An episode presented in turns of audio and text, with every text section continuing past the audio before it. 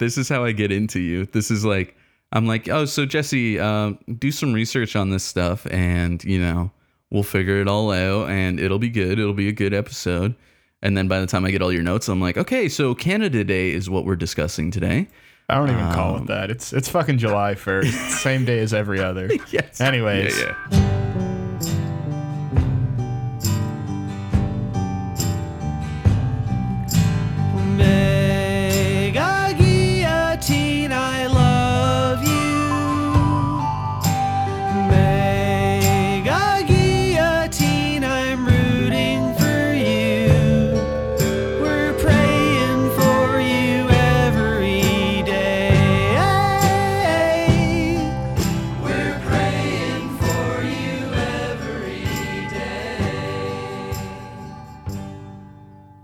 Hello, everyone, and welcome to a very special episode, Feeling Fine. It's episode 69, the weed number, and it's me, Jesse, and before I throw it over to my beloved co-host, quick swear warning, content warning, we're going to be talking about a very lewd, crude, and rude genre of metal. There might even be some tood involved. As such, we're going to swear throughout, and without further ado, I want to throw it over to my main man in the booth. Chance, what's up, buddy? Oh, not much, man. I must say that researching this topic this week has put the biggest smile on my face.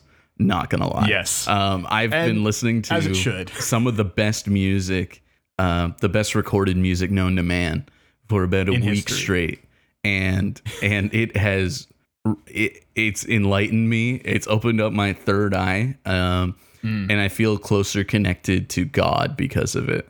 It has definitely opened up my brown eye. There's no doubt about that. At present, we're... Wait. My ass. Okay. Well, we're gonna talk about a band that had an album all about somebody's asshole. Yeah, they certainly did. We'll get to that. You want to tell the people what we're talking about this week?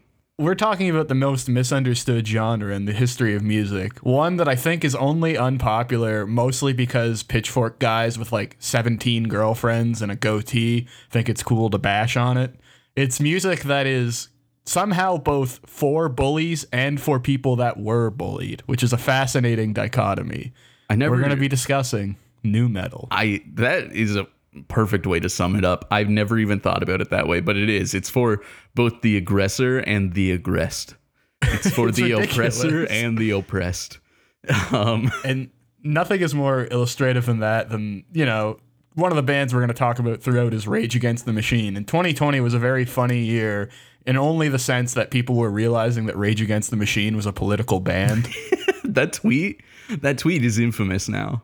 It's legendary, and that goes to tell you really partially why nu metal is so misunderstood, because there is, as you're going to discover, our fine listeners, something tangible and real at the core of it, but it's just been watered down and transformed in the, you know, 30 years since to where it's completely unrecognizable. Yeah. So first we should at least talk about why we want to discuss nu metal real quick.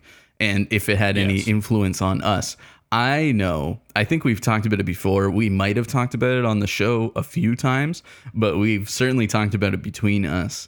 The ridiculous influence that nu metal has had on our lives. Yeah, it's kind of alarming. Yeah, like I didn't really, it didn't necessarily click. There's been a few times in my life where I'm like, oh yeah, nu metal definitely like influenced politics and even just how I speak about things very crassly and stuff like that. But it really wasn't until we brought it up to talk about it for this week and to do research on it that I was like, oh my God, you can literally link like my political radicalization to like the history of nu metal. Very, very shocking. And I learned more about myself as we went through this.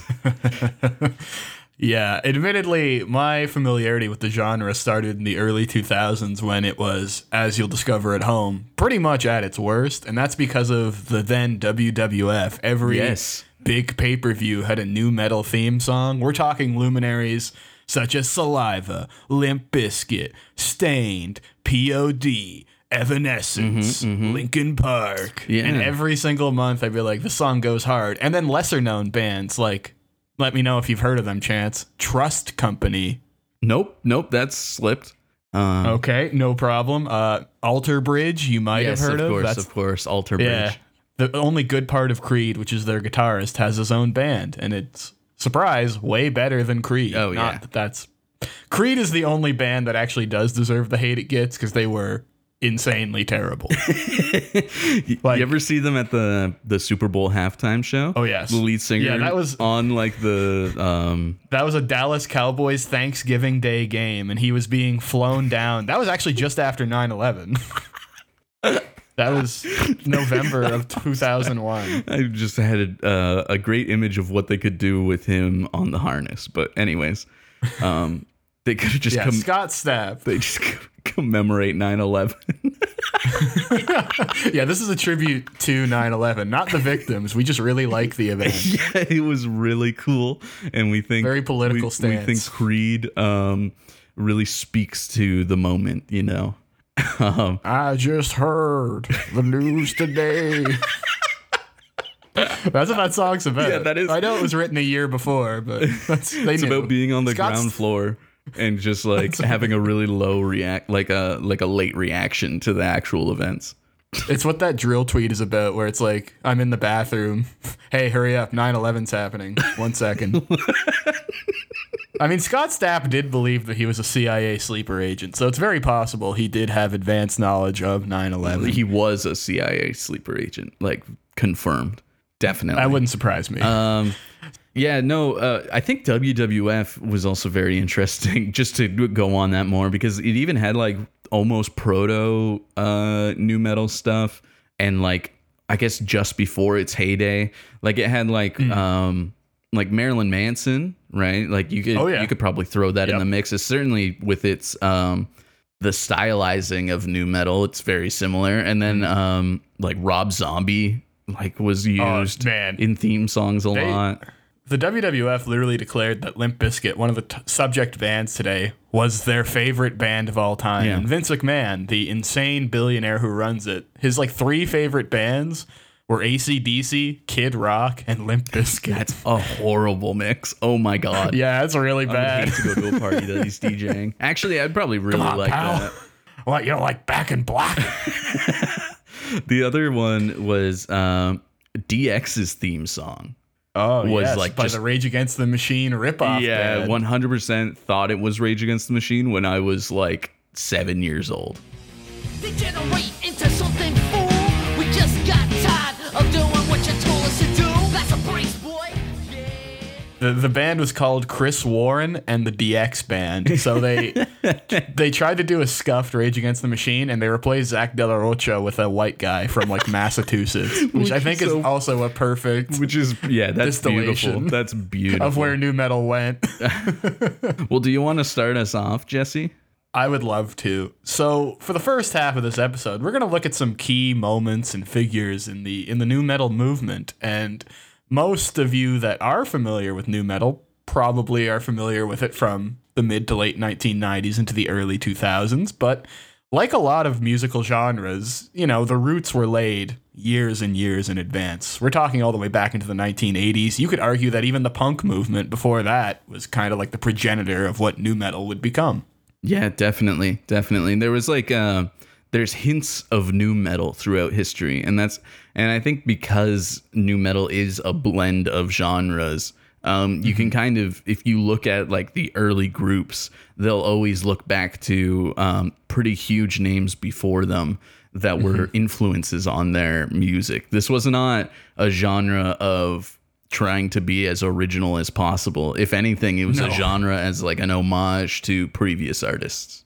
And I would say, and correct me if I'm wrong or if you have another one to add in there, but from my research, it looked like there were kind of two main genres that, one main genre they drew influence from, and then two contemporary genres that kind of merged together in the 1990s. So a lot of nu metal guys, we're talking Fred Durst, Jonathan Davis from Korn, they all credit a lot of hip hop bands from the 1980s, including the Beastie Boys, NWA, Public Enemy, especially in the case of Rage Against the Machine, as being influential in what their sound would become. And then as nu metal starts to break through in the 1990s, I'm not sure if you're aware of this, Chance, but in 1991, there was a pretty big movement in music that was called grunge.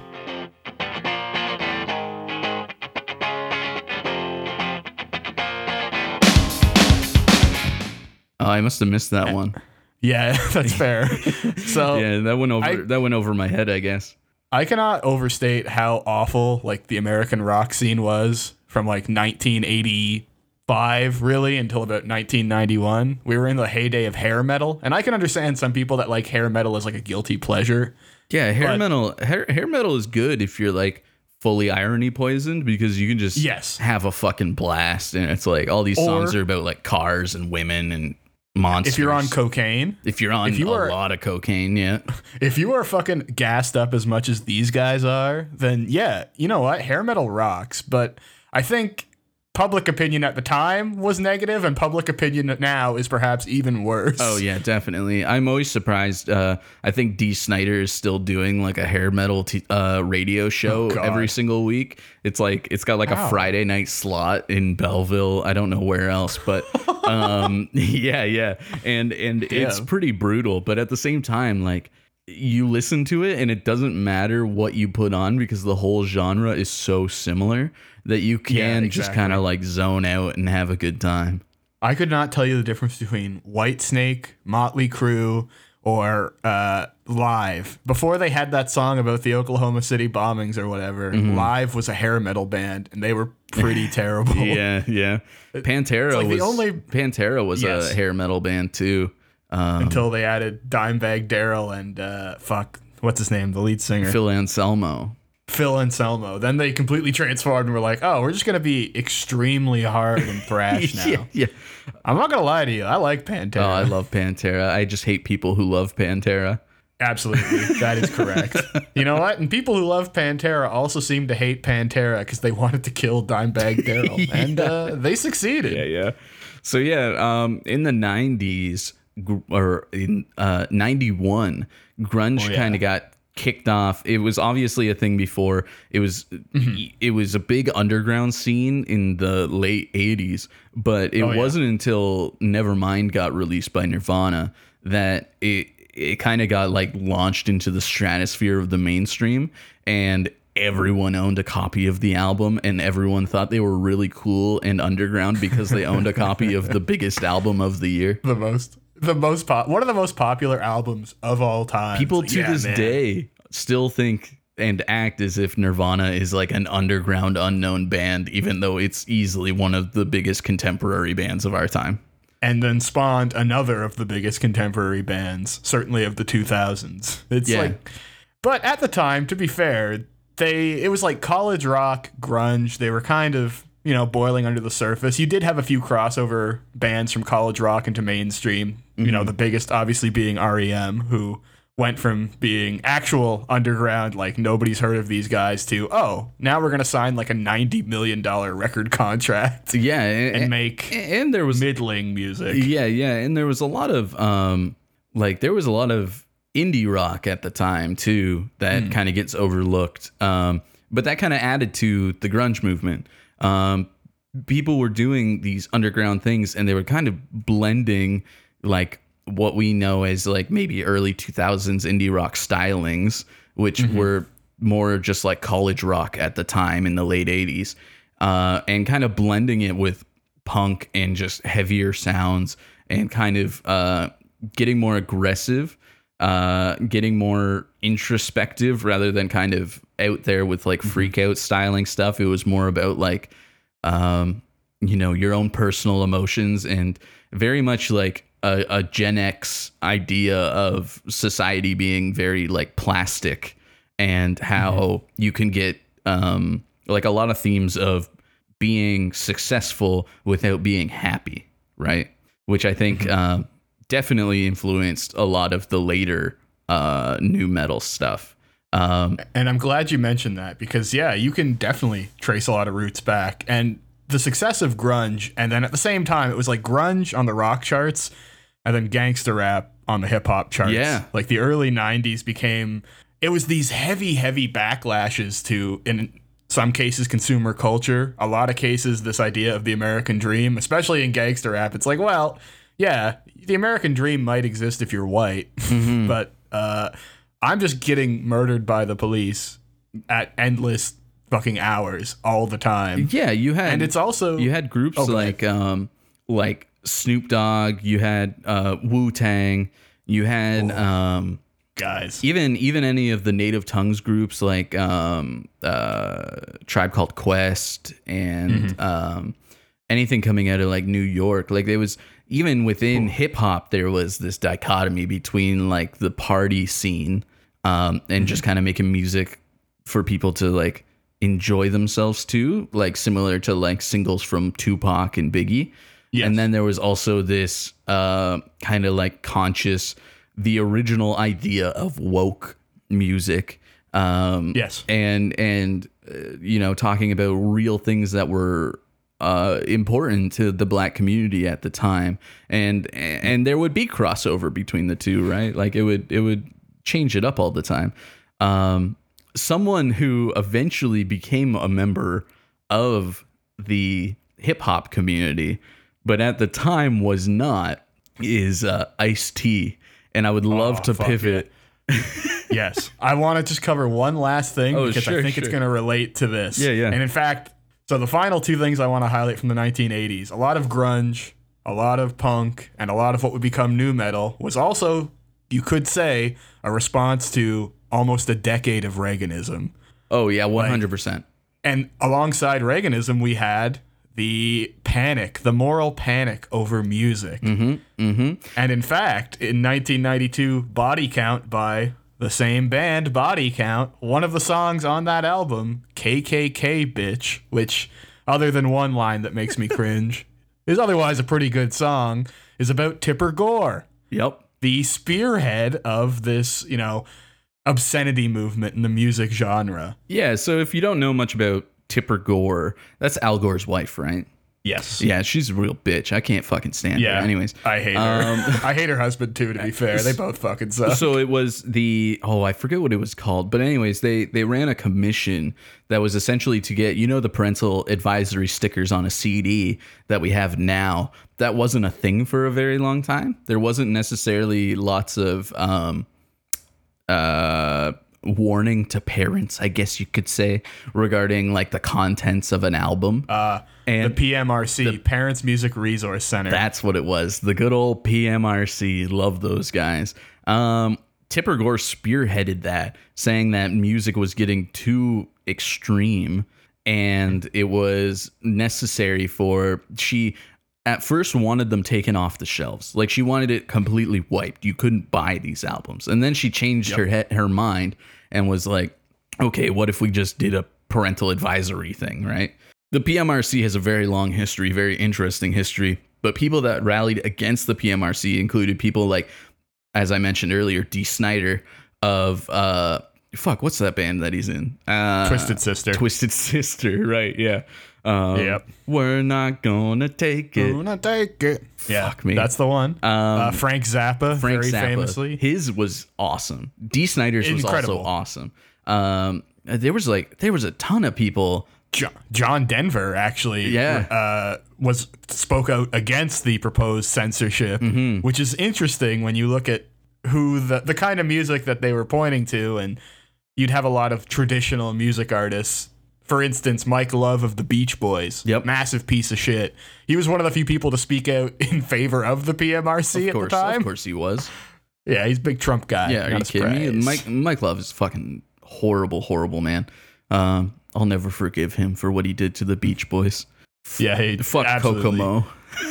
Absolutely. I fucking hate that song. But that's what the PMRC was for. They created the parental advisory stickers, and it was a massive moral panic. This was also around the time of like the satanic panic, so you had a lot of other things looped into that.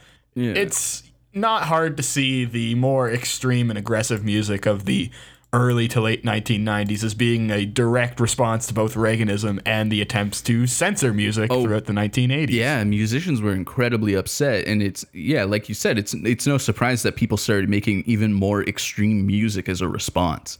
And that's where we get the track.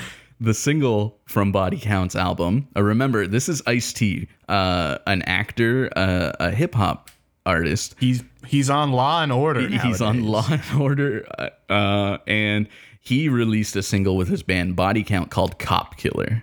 This next record is dedicated to some personal friends of mine, the LAPD. For every cop that has ever taken advantage of somebody, beat them down or hurt them because they got long hair, listened to the wrong kind of music, wrong color, whatever they thought was the reason to do it. For every one of those fucking police, I'd like to take a pig out here in this parking lot and shoot them in their motherfucking face.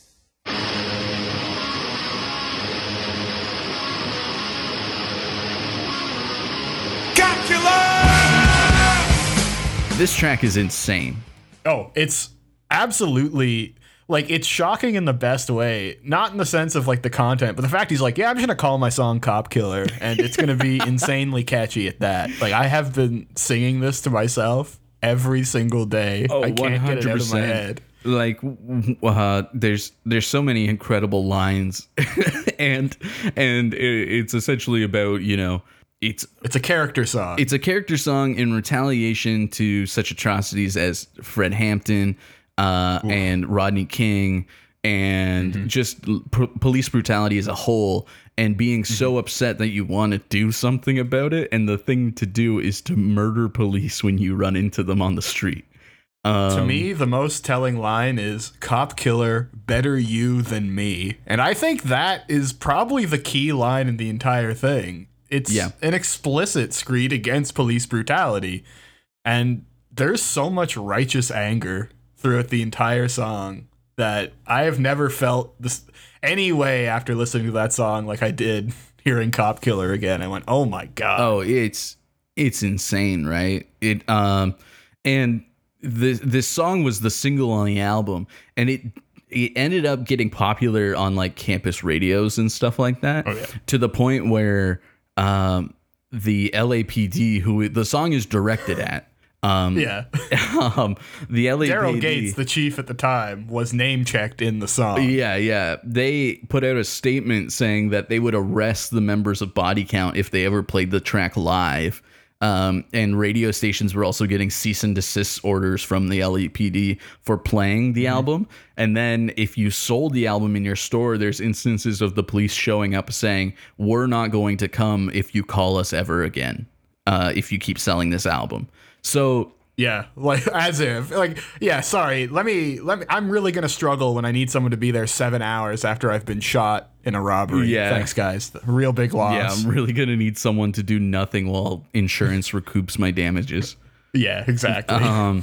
So this track was like viral, I guess you could say. And it should be noted that in 1992, there was a rather big incident that took place in the city of Los Angeles. The LA riots partially inspired Cop Killer. I mean, much of the song had been written beforehand, but obviously the parts about Daryl Gates and Rodney King were extremely topical, and the fact that the riots were going on while this song was on the charts also created a lot of controversy as well. And to this day, you can't get the track on fucking Spotify. Yeah, ridiculous. Which is insane. You can get every other fucking song about violence. Yeah. Anything directed towards the cops. I was showing you some horrible tracks that are on fucking Spotify, but you can't get Cop Killer by Body Count. A quintessential punk hip hop crossover. You can't get it. Just objectively speaking, a tremendous song. Like it goes so hard. The riff is driving and nonstop, and Ice-T's vocals are ridiculous. Yeah, and even the part that's really cool with the snare drum emulating a gun going off is very sweet. Yes. Yeah, that's amazing. I thought it was just a gun. I didn't realize that was a snare. Yeah, that's just the drummer. That's amazing. Super sweet. 1992. We also got another song, surprise, surprise, about police brutality, but this one managed to stay on the charts, and the band that released it, who you may be familiar with, and I'm speaking to the listeners here, Rage Against the Machine, not only did they manage to find success, a little bit of success with Killing in the Name of, a song explicitly about police brutality and white supremacy, but their first album ended up being a massive success. Some of those that work forces are the same that burn crosses. Some of those that work forces are the same that bomb crosses. Yeah, and their first album also, even just the cover itself. Yes, so the cover of Rage Against the Machine's debut album, also named Rage Against the Machine, is a very politically charged one, featuring the image of a monk, Thich Quang Duc, who I believe, what was the exact reason for the self-immolation? I always slip up on this. What it was because it was protesting the Vietnam War. Perfect, okay, yeah. So the image, which is an incredibly famous image, was the one that they chose for the cover of their album, and it is intense. Mm-hmm. So it's an image of the monk self-immolating in the middle of a square full of monks in front of like a car. He has a gas can beside him and he's just sitting in the lotus position. This was in 1963 and it won the World Press Photo of the Year. There was only one journalist there at the time to take the photo. Just some interesting trivia. The monk put out a press release saying, please show up at this square at this time because something big is going to happen. And only one journalist showed up because people didn't care about what the monks had to say. And then this image was taken. This image being the cover of an album is insanity. It is also so reflective of the feeling that Rage is trying to get across about not only direct action, but how the way that things are currently set up and the way that things go on right now with things like white supremacy, with things like economic control, with things like just government corruption and how capitalism just destroys mental health and bodily health. The purpose of like the image on the cover is essentially showing like the feeling that you get when you feel like you can't do anything anymore. It's like a direct call to direct action. And the whole album is about that historically and like currently, and even just doing things with music. But the interesting thing about the album is its blend of punk and metal with hip hop. Which it does it more explicitly than even Cop Killer did. Even though these came out at the same time, Cop Killer, you could argue, is more of like a punk hardcore, thrash metal type thing with some hip hop elements involved. But this album, Rage Against the Machine's first album, the whole thing is almost more of a hip hop album than it is a metal album. And that's something that defines the genre itself. Yes, and an interesting thing about Rage Against the Machine, I was watching an interview, and they talk about their real breakthrough moment, even before the first album, is when Public Enemy asked them to open a set for them in San Luis Obispo, which, could you imagine that show? Rage Against the Machine opening for Public Enemy? Man, I feel like I would self-implode. I would literally, die. Yeah. That is such an amazing lineup. And Public Enemy at the time was... like huge, massive, and again another band that ended up working with Anthrax to release another like proto nu metal track with Bring the Noise, which was massive. And I think our first exposure between me and you was probably it being in the Tony Hawk soundtrack. Absolutely. and I was just into it, man. Like, it was awesome. It's so brutal, and the lyrics are so charged and aggressive, but it has the groove, right?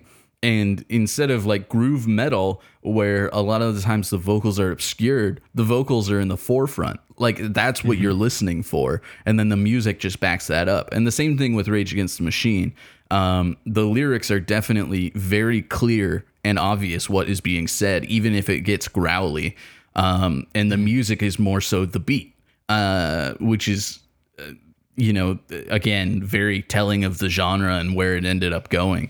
But yeah, that album for me was an eye-opening experience. I didn't hear it until I was maybe 8 or 9 years old.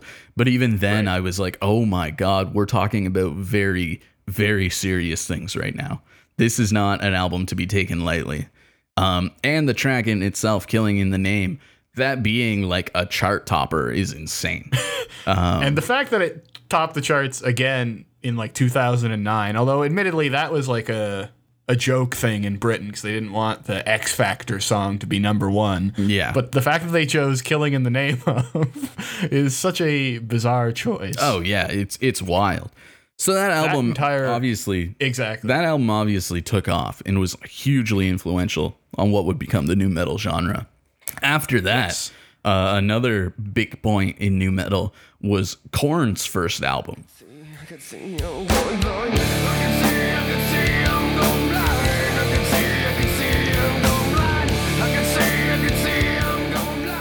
This is a band I had not really listened much to prior to doing research for this, because by the time I came around and into the scene, Korn was like seen as passé, you know? Oh, like, definitely, yeah. The old men of the genre, full of young, angry people. Yeah, yeah. So in '94, Korn released their first album. It was surprisingly a huge hit, especially after all the things with the PMRC and parental advisory. This album, even though it had a parental advisory sticker on it, and some of the lyrics are the most like insane, crass, crude lyrics ever. I showed you a couple of tracks. It is mind-boggling. But this album became almost an album for young people that you would essentially hide from your parents. And be like, no, I'm not. I wouldn't listen to that. That's crazy. And it got a ton of news notoriety too, because the news was talking about how absurdly, provocative the lyrics were. But the thing with the provocative nature of it is, Korn's album is not unlike Rage Against the Machine, where it's hypercritical of society, politics, capitalism, etc. Korn's album is more so critical of relationships, parental caretaking, I guess you could say, and like how parenting works, as well as bullying. Like it's such a change in theme, right? They've taken the issues, like the high issues that, you know, Rage and Body Count and Public Enemy had, but they've hyper focused it on specific aspects of life within the system as opposed to the system itself. So like you said, you know, parenting or, you know, bullying, problems in school. It's like an outcast album in the sense, except that it ended up being unbelievably successful. So it obviously had an audience, but I think part of that comes from the fact that the 1990s were very much seen as being this decade of prominence and success, to where, you know, the market's rebounded. You have a new, quote unquote, cool president in office. You know, we've thrown away the decade of austerity and conservatism that our parents had with, you know, the era of Reagan and George H.W. Bush. And then bands like Korn and even a lot of the nu metal bands after that were like, no, life still fucking sucks if you're not, you know, rich or popular. Again, hardcore Gen X mentality, where it wasn't even about like not being successful. It's more about my mental health is still bad even if I am successful. It doesn't matter. Yeah. If the world's so great, why do I feel so fucked up? Yeah, exactly. Which leads us to the next huge release. Which was Limp Bizkit opening up for Korn. Exactly. So in 1995, Limp Bizkit, which I'm sure you are at least passingly familiar with, listeners. It's the guy with the red hat who sang Rollin'. There you go. They form in Jacksonville, Florida, which is perfect. Limp Bizkit is probably the most Florida band to have ever existed. Easily. And yes, they do indeed actually open for Korn on a few shows, especially in the Florida area. And that helps them get a record deal with MCA Records in 1997. But between then... So from 96 to 98, we have more Korn. I hope you're hungry. More Korn is on the menu, as they have two. It's shocking how big of albums these two would become. Peachy, their second album, is a top 5 debut.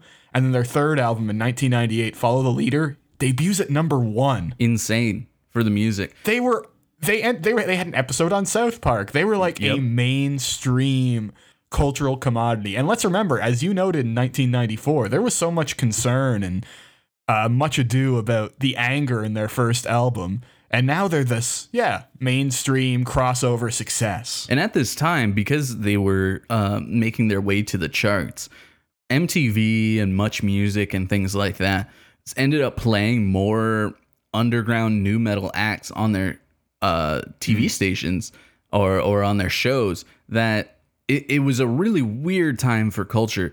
I remember seeing the music video for Sugar by System of a Down on MTV and thinking, whoa, this is crazy heavy for the time. And the music video is super nonsensical, and it's all about, you know, the absurdity of the news media and stuff like that. Mm-hmm. And it's like, what is going on with music? How is this the most popular thing right now? And right after Korn hit the charts, we had Limp Bizkit hitting the charts. It's just one of those days when you don't want to wake up. Everything is fucked. Everybody sucks. You don't really know why, but you want to justify ripping someone's head off. Limp Bizkit, they have two releases in 1999, which is crazy to me that you have a band that puts out two albums about 6 months apart. Yeah. And the fact that both of these albums would become multi-million sellers. The first one is Significant Other, which, pretty good album. It's all right. Admittedly, not the one I heard when I was a kid. Yeah, same. That honor would go to, and folks, I'm not making this title up. This is what they called it. Chocolate Starfish and the Hot Dog Flavored Water. And also, to give some context, the cover art is just a stretched ass JPEG. Ladies and gentlemen, introducing the Chocolate Starfish and the Hot Dog Flavored Water. Like, for a long time, so awesome. For a long time, I thought I had like a bootleg copy that someone just had like a terrible image of it. No, the official album cover is just a wide stretched JPEG that is blown to shit. They're like ugly goblin baby things. I don't really understand. It's horrible. I can tell you that in 2001, so 2 years after the fact, the WWF had their biggest event ever, WrestleMania X7, and they had a fan contest, and the contest was to make the best sign for the show that involves Limp Bizkit. Mm-hmm. And the one that won was somebody who photoshopped a picture of Stone Cold Steve Austin, bald man with goatee, and The Rock. You all know who The Rock is, on the heads of some of those goblin babies. It's stupid. That's what won. Oh my God. And the fact that album 2 years later was still seen as being influential enough, certainly in the scenes and the demographics that would enjoy it, to where it was the centerpiece of a contest, I think tells to the staying power of that album and of Limp Bizkit within the genre. Yeah, and again, the theme of trying to be as provocative and anti-PMRC as possible was still strong. There's a line in the first track that is... he just keeps saying, like, all this shit is fucked up, and it's fucked up mom, and you're fucked up dad. And then he's like, that's 46 fucks in this fucked up rhyme. If I say fuck 2 more times, that's 46 fucks in this fucked up rhyme. Yeah. Like, explicitly. I know the exact, it's amazing. Explicitly being like, I'm only saying this because... Maybe it's because of how I talk, or maybe it's because the artistry behind it. You could argue that. My hypothesis is it's because of censorship and purposefully trying to make the most provocative and the most like trying to put in the most swear words in an album is so childish, but it's because of this anti-PMRC sentiment, right? And then later on in that year, was the incredible and notorious Woodstock 99.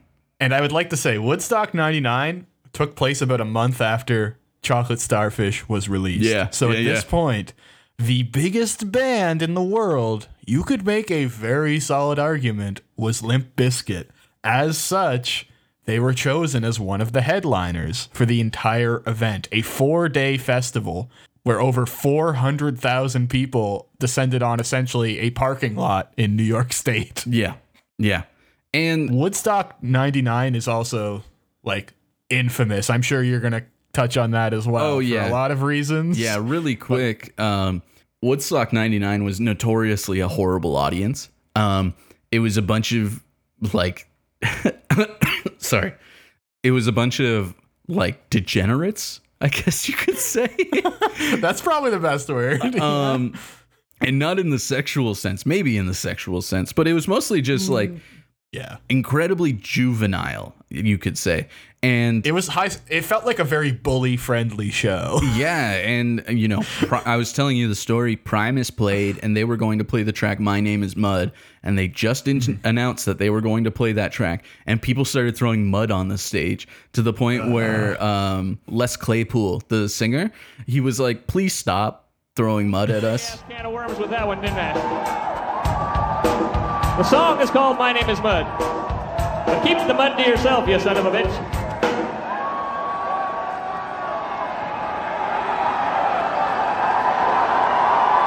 You know, when you throw things up on stage, it's a sign of small and insignificant genitalia. Anyways, most bands that played that show were visibly upset and miserable because, like, the audience was Rage Against the Machine. Fucking horrible. And a riot ended up breaking out during Limp Bizkit's biggest track, Break Stuff. One of those days. It's all about the he said, she said bullshit.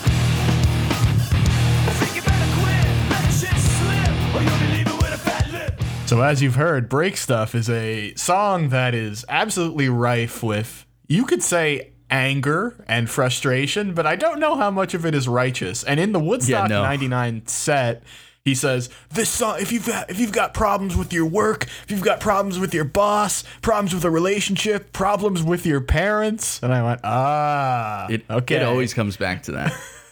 I see where this is going, Freddie. Yeah, I think that's the big one with this crowd. Yeah, it was all about like parental rebellion. Like that was huge at the time, right? And, you know, it's always been a part of a lot of generations' histories. But in the late 90s and early 2000s, it was almost so bad that it was like an epidemic of people revolting against their parents' rules. And in doing so, like almost the broader society of trying to be the outcast, like purposefully trying to be excluded from other people, to separate yourself from what you saw as essentially a sham with how things were moving and how things were going. So the riot then happened, and that did really good marketing for Limp Bizkit, not gonna lie. On one hand, it made it so that like parents and the news hated the band and hated new metal. But again, with that mentality of rebelling against those people, it launched it into this almost like they were rebel leaders, right? They were outcasted, and it was music that your parents would hate if you listened to, and they would hate if you hung out with friends who listened to it and stuff like that, which made it ultimately way more popular than it deserved to be. In 1999 represents probably the peak of nu metal in the mainstream for popularity, and also how risky the genre was willing to get. Woodstock 99 seems like the point where they're like, okay, we need to tone it down a bit. Not that you wouldn't get angry releases in the years that follow, but they tended to be more generalized and less controversial because we're a long ways away from Killing in the Name of Ed Cop Killer, and now we're moving into the generation of like internalized rage or localized rage against your parents or your girlfriend or your teacher in some cases. Yeah, and with that, in the following year we had huge chart-topping releases from other nu metal acts that would follow that I guess, that theming, right? Rather than the hyper-political, we would get groups like Disturbed with Down With The Sickness. We would get Papa Roach releasing Last Resort. We got Hybrid Theory from Linkin Park. The biggest song, like, album that year. Easily. It is ridiculous.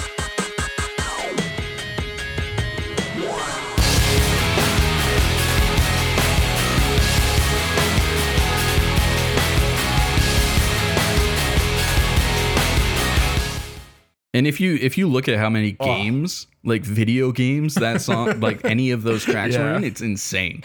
It was like, you heard it everywhere. Theory was all over the place, and I'm not gonna lie to you, it's a pretty sick album. And it's also really with the one song, Well, like Numb was huge, but what's the other one? Sorry. In the End. Everywhere. Is that the one where pretty much every white guy now knows how to rap because of that song? Yeah. Mike Shinoda. He's bringing the fire. It starts with one thing.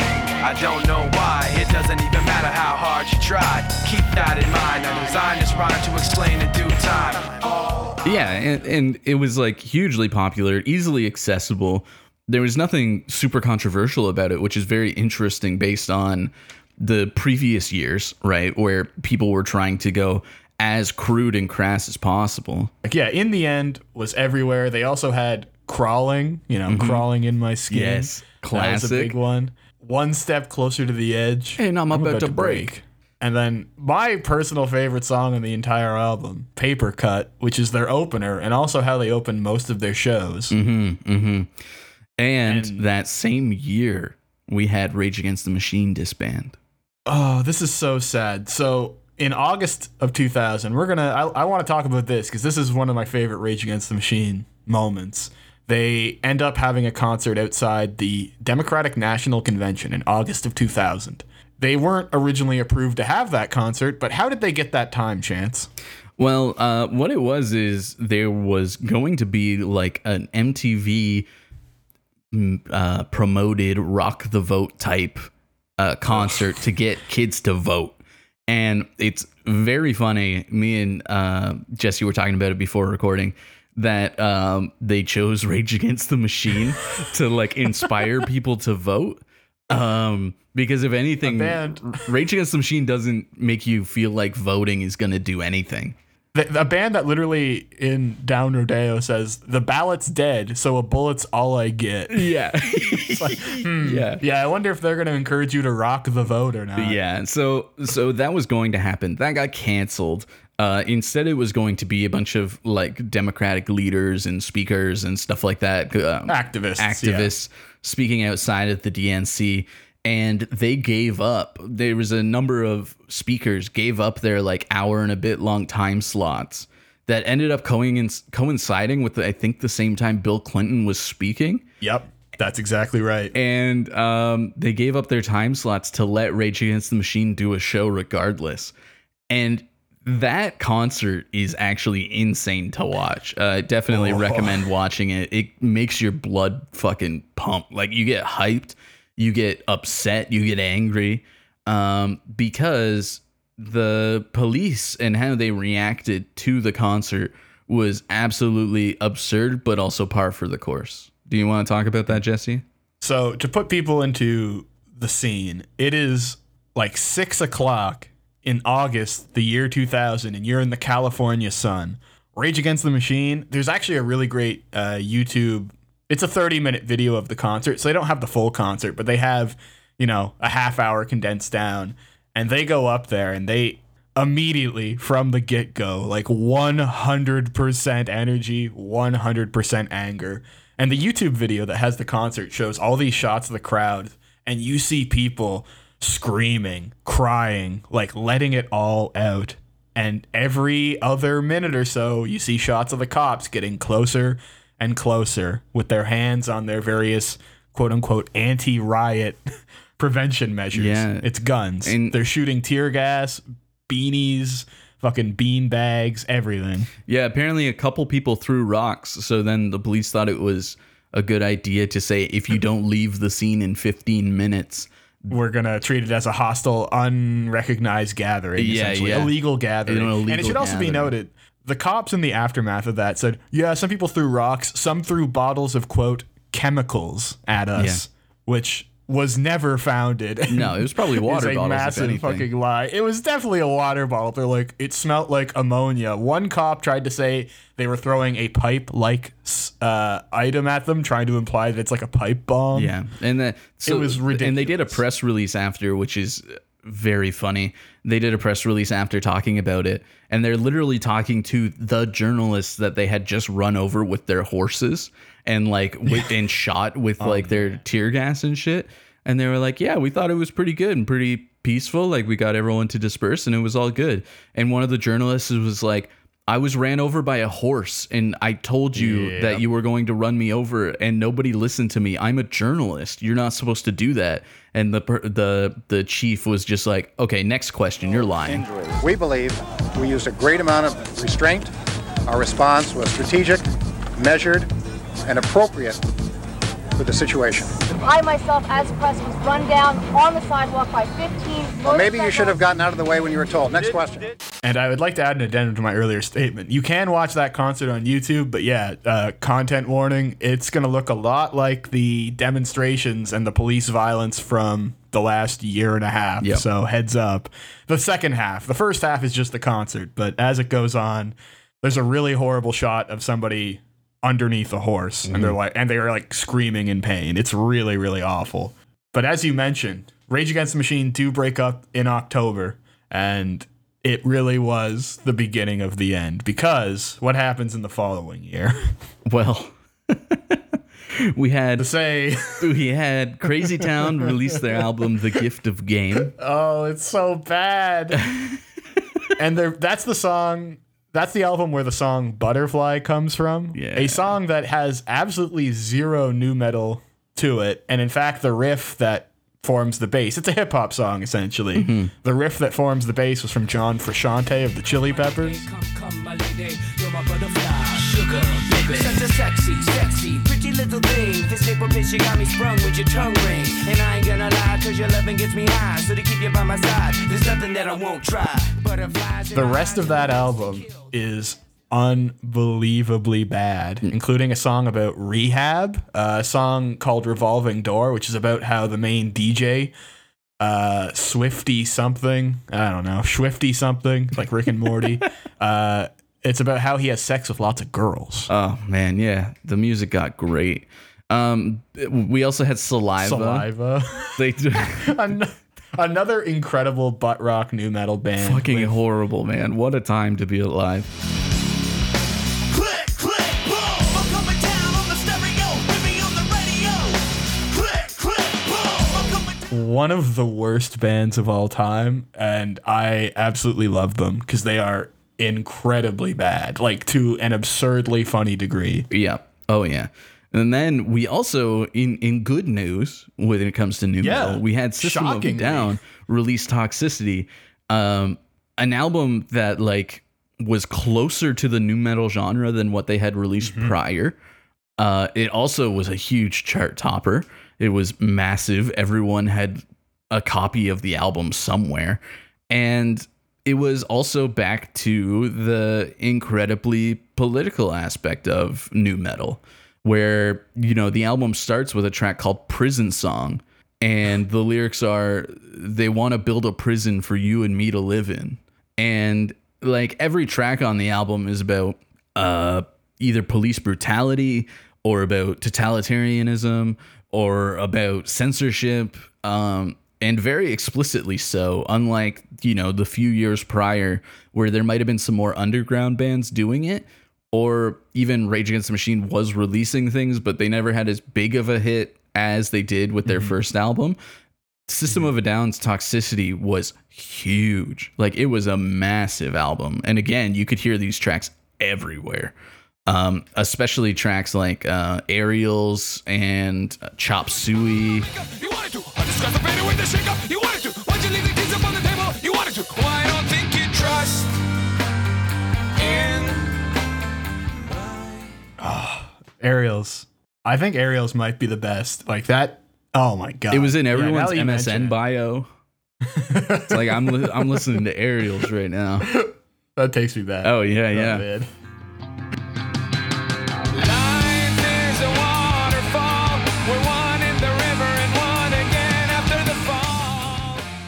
It's interesting because again we're talking about the parallels of this genre. And we had some of the worst albums when it comes to just talking about essentially nothing, alongside a release of one of the highly, like, one of the more dense political albums to be released of the year. I think Toxicity really was the last gasp of explicitly political and popular nu metal, because something else happened in 2001 that completely inverted American culture and stop this trend towards anger and aggression, you know, internally. Yeah, the track and started to focus it outwards. Yeah, 2001 was a very important year, obviously, because the track Bodies by Drowning Pool got released. Oh, God.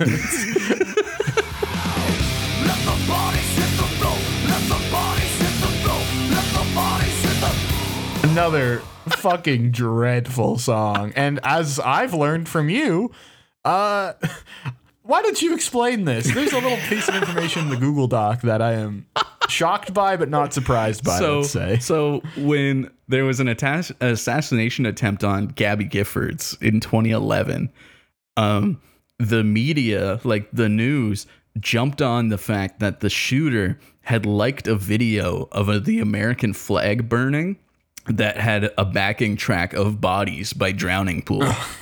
God. And they were like, did this song cause this person to try to kill Gabby Giffords? And so Drowning Pool came out and released a statement not even addressing the assassination attempt, really. They mostly just talked about how much they love the troops and how the song is actually just about mosh pits. Again, this was in 2011, way past their heyday. But 10 years on. Yeah, but very interesting how the news, and again, it goes to what we were talking about, as this is a genre of trying to be the outcast. The news helped so much with that. And even 10 years after something was released, it was still like, this genre is dangerous. This genre is corrupting the youth, right? In fact, Bodies would be a song that would be banned actually in 2001 for a few months, because after 9/11, there was something called the Clear Channel Memorandum, which was a list of radio guidelines saying what songs you cannot play because they would either inflame tensions and passions in their listeners, or because they had lyrics even remotely critical of the United States, or lyrics even remotely similar to what people had seen on 9/11. Some of the songs on this list include Free Fallin' by Tom Petty, explicitly because he says he's free falling in it. I'm not kidding. Bodies by Drowning Pool, because bodies are hitting the floor. Yes, yes. Famously, Clear Channel Memorandum said that 0 Rage Against the Machine song should be played on the radio. No, but yeah, you can play it at Gitmo. Yeah, you just can't play it in the aftermath. And speaking of in the aftermath, we saw the MTV All-Star Tribute, which was actually made before 9/11. It was an AIDS benefit song that featured all the big artists of the time. You've got Bono, you've got like Alicia Keys, you've got Fred Durst. That's right, Limp Bizkit made it into the MTV All-Star Tribute. But how I first saw it was in early 2002 when it was repurposed as a 9/11 tribute song. Wow. I think that explains American culture at the time pretty succinctly. Yeah, retroactively being like, no, this wasn't about AIDS. And the music video, which you can see on YouTube, it isn't a like fan cut together thing. It's what they aired on MTV. It's just like shots of destruction in like New York City in complete rubble, while this really horrible cover of Let's Get It, or sorry, not Let's Get It On. That'd be hilarious. That would be fucking funny. What's going on? Could you imagine Let's Get It On cover for an AIDS? Yeah, with Fred Durst. I've been really trying. So that, I think, sums up what living in a post 9/11 world really was all about, especially at the time. Yeah, everything was. 2001 about was a weird year. It was horrible, and 2002 was perhaps not just for nu metal, but for all North American culture, even worse. 2002. This is now, some people will say, oh, 2004. Like, they still had hits in 2002. 2002 is the last year where nu metal has any kind of cultural significance, and it is mostly defined by some of the worst releases in the genre's history. Easily.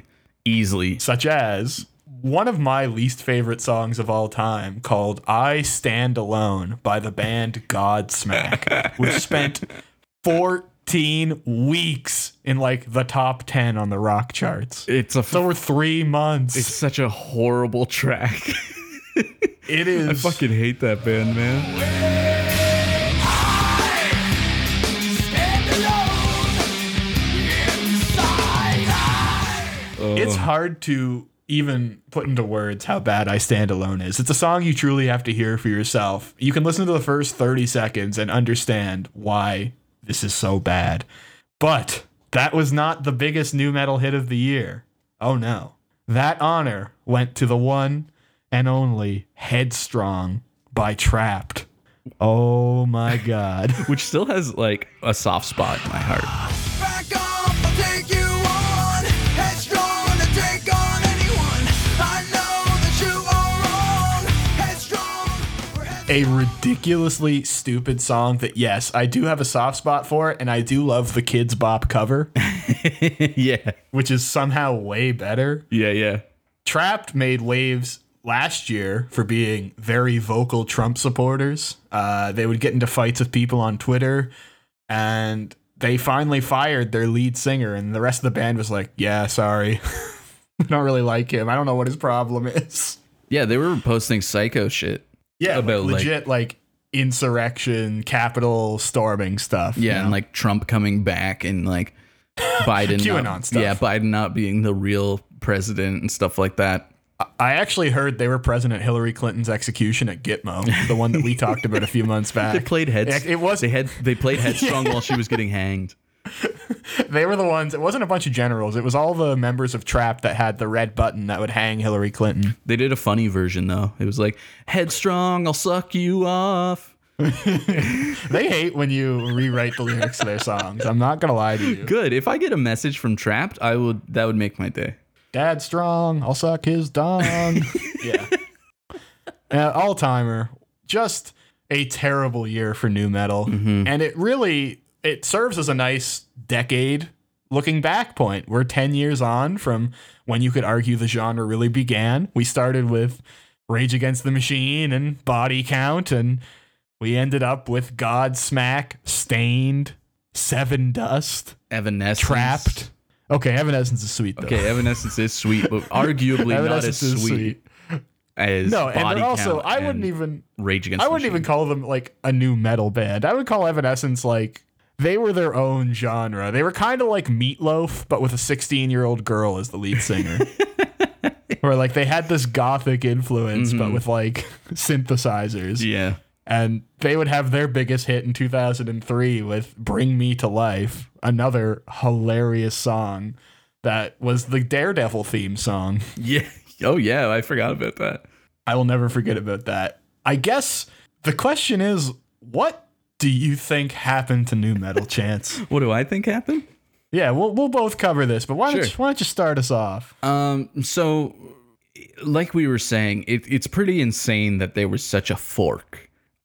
Between where nu metal had started with its incredible like anti-capitalist, anti-police sentiments, and how it got to having some artists still doing that and holding on to that, but any new artist ended up more so just talking about like how much they hate their parents and shit.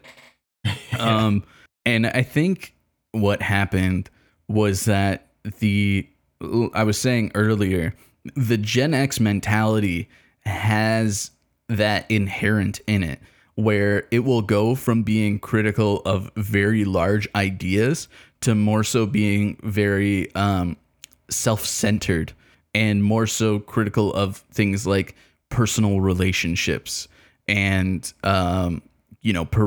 parents and people that you're supposed to look up to and things like that, rather than the bigger picture that it originally was hypercritical of. And I think it's just an issue with, it can be an issue with a lot of genres, but I think nu metal has that hardcore Gen X mentality to the point where it's so obvious that that's what happened, right? That it went from looking at the bigger picture to looking more inward. That, I don't know if it's a curse of the Gen Xers, but it's how it seems to be with most of their art influence. What about you? I think that is probably the closest or the most accurate understanding of what happened. But I'm going to look at a couple things in particular. I'm going to point out two things. One is actually related to dogs. We're going to get some more dog content this week. Oh, hell yeah. So Are you familiar with the process of pure breeding with dogs? Yeah, of course. And you know how after long enough of pure breeding, you just get like horrible inbreds? Yeah. So the nu metal genre, they had, you know, a very select source of influences like Public Enemy, you know, Anthrax, Pantera. We've talked about some of them. Mm-hmm. And what happens is when you try and pay tribute to those acts without really adding anything else into the fold, you get kind of like a pure breed generation where Limp Bizkit is like, oh, I love Public Enemy. And, you know, I love Pantera. We're going to do that. And we're not going to really look to create anything else from it. And then what they get is, yeah, this watered down version. And that watered down version, they realize, oh, we don't really have anything interesting to say. Well, what can we write about? Well, we're from Florida and we love just talking about like having sex and fighting each other. Yeah. So now you've lost the message and you've only kind of imitated the sound. And then that just kind of keeps passing itself down and down. And then I think the other thing to highlight is nu metal takes a very drastic turnoff in 2001, both pre and especially post 9/11, because you weren't allowed to make angry music. It literally couldn't be played on the air after 9/11. So what ends up happening is you have to kind of tone yourself down and make yourself more mainstream to try and survive. And then surprise, surprise, when you start doing that, your music stops connecting with people on that broader scale. And after 2001, the genre would dwindle down to like maybe 2 or 3 big bands and everybody else just slowly falling apart. Mm-hmm. So it's the classic process in music of the genre being distilled and oversaturated, combined with the fact that you just couldn't talk about those things if you wanted to find any kind of chart success. Yeah, I think the distillation process of nu metal is unique in that it happened so quickly. Like we went over the span of a decade. And 10 years, it completely flipped on its head. Oh yeah, we went from Rage Against the Machine to Trapt. Like that tells you all you need to know. That's the Overton window of both politics and music in a fucking genre swinging. Yeah, and I think that in itself is unique to the nu metal experience. And I think you're right. I think 9/11 definitely had a huge hand in that. It destroyed everyone in the United States' brain as well. Yeah, pretty much. It's not just nu metal. All music became interminable. Yeah. Like just awful at the time. Yeah. So I had another couple of questions for you that I want to discuss. One of them is why do we as two people who have been influenced by nu metal think that it had such a huge cultural impact? I think part of it comes down to the feeling of personal isolation and alienation. And it's something you can certainly see in the later music. You talked about how the Gen X mindset went from looking at the broader picture to looking at the individual. I think a lot of the music is geared towards that feeling of isolation. You know, you feel isolated from your parents. You feel isolated from your peers at school. You feel isolated even in your, you know, personal romantic relationship. So I think we had, you know, the Gen Xers and then the early millennials feeling this intense isolation that could be caused, you could say, partially from the true globalization of capitalism. Let's not forget the Soviet Union and the only actual challenge to the capitalist order fell in the early 1990s. And it's like, well, we don't have a choice anymore. We have to work a fucking 9-to-5 job somewhere we hate for the rest of our lives until we die. We don't have any money or anything to look forward to. The American dream is now unattainable. It's like you're just kind of raging into yourself, and in the case of some people, raging your fist into the drywall next to you. So for me, that's what I think it was. I think it was a generation of just isolated and alienated people that were fucked up and then became even more fucked up when the world turned on its head and America became, you know, what it became in the early 2000s. And one of the things too that we didn't even really talk about was like the fashion of nu metal like Korn, like Rage Against the Machine, not necessarily the forefront of fashion. Most of the time, if you look at like their audience and stuff like that, it's a lot of just punks wearing like their jackets and stuff like that. But Korn and Limp Bizkit, but mostly Korn, made like wearing Adidas shorts and like tracksuits a hugely popular thing if you were a fucking weirdo. Yeah, wearing your basketball shorts to your grandma's funeral. Yeah. That was the Limp Bizkit influence. Yeah, yeah. And like Korn was a bunch of dudes with dreadlocks, right? Like it's literally white guys. Yeah. Dreadlocks. 5 guys all having dreadlocks, talking about how much their parents hate them. So like the fashion sense of new metal, making like everyone started wearing baggy clothes, almost like it was from gangster rap, except you're listening to these people complain about, you know, how much they hate their parents, was hugely popular. And I think it's because of, you know, gangster rap and stuff like that was also like such a big part of like the mainstream music that it kind of had to adapt for like the Kyle, like white boy. Mm-hmm. And so in doing that, the adaption process of that fashion was, you know, wearing your Adidas shorts and having like either crazy long hair or dreadlocks and stuff like that. It was the whitewashing of like hip hop, right? Which is inevitable. All like capitalism is a monoculture, so even like the cultural enclaves and cultural flare-ups eventually get subsumed into, you know, the larger picture of capital. And it was a very much intentional choice of trying to look like you weren't trying to pick out an outfit, you know, where it's like, oh, I just threw on whatever. But a lot of these bands, maybe not so much Korn, but Limp Bizkit certainly, probably had people, you know, saying, hey, you got to wear this today, or you need to look like this for the video. Mm-hmm. It was very shallow. Korn, I don't have any doubt, they just wore whatever. Yeah, so I don't think they own. They're psychos. A change of clothes. Yeah. They just showed up. Yeah. Rage Against the Machine, like you watch a concert and like Tom Morello's wearing like a bowling shirt. Yeah. What's going on here? Yeah, it's not the same. Whereas Limp Bizkit, which was like definitely like formulated, I think they were signed to Warner. They had teams to make sure that they were wearing the correct outfits. Even their guitar player would wear like crazy masks and like Wes Borland. Yeah, and he would like be blue a lot of the time. This is the blue man. He was the original blue man. And but the rest of the band, you know, they were wearing like baggy khaki shorts and like high top shoes, brand with like new, like white shoes with like pristine high socks and like baggy jerseys and stuff like that. For God's sakes, Fred Durst had dancers dressed like him in a video. You can't tell me that his look was just like casual. It's like, no, he had an entire group of like 8 women wearing the exact same thing with choreography. Mm-hmm. Like, this is not a counterculture thing anymore. This is the culture. Yeah, exactly. I think like, why do you think that nu metal became a voice for like the oppressors rather than the oppressed?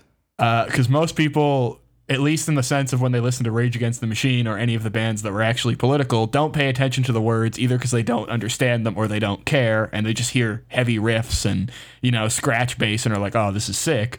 Or in the case of bands like Drowning Pool and Disturbed, it's like, oh, yeah, they're so completely milquetoast on their take that their music can be interpreted anyway. Disturbed did a cover of Land of Confusion, the Genesis song, and somehow the version made in 1986 was more political and like cutting than the one made in 2002. It's clear that Disturbed did not have anything to say about the Land of Confusion. They just liked the original song and wanted an excuse to have a cartoon mascot. Yeah. Yeah, I was thinking about, back to what I was saying about like the whitewashing of hip hop, right? And I think that also has a huge hand in this, in it being or ending up being like a voice for the far right. Like you hear cops listening to Godsmack, right?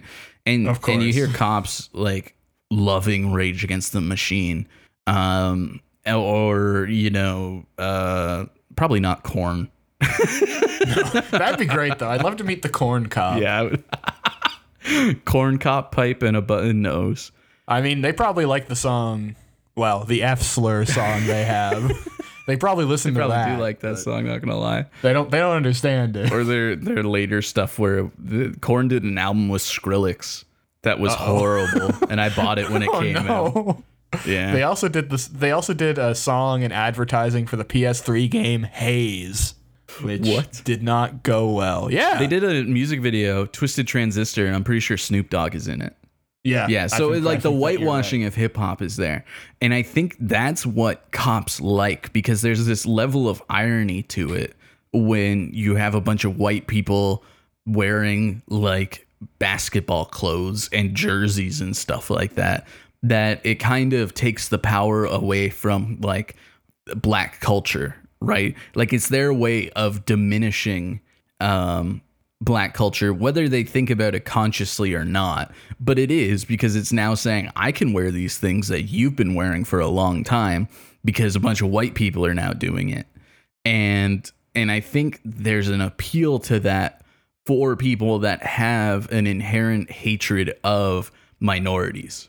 When it becomes, let's co-opt what you're doing and turn it into something that is just fashionable for like teen boys and police officers and stuff like that. There's a level of power where it's like, I've just turned your culture into a fashion statement, and therefore that culture has less meaning. I think there's like a level of co-opting power that is unconscious or you know, not explicit, but it's definitely there, that I think is an appeal to these people, because it's the closest they can get to actually being the people that they hate. That is a fascinating. I think that's, wow, that's pretty much bang on. I would love to hear, they've got to reclaim the song Cop Killer, and they've got to write it about like Cop Kisser. I'd love to hear that. That's the final step. Like, your mama's grieving, kiss her.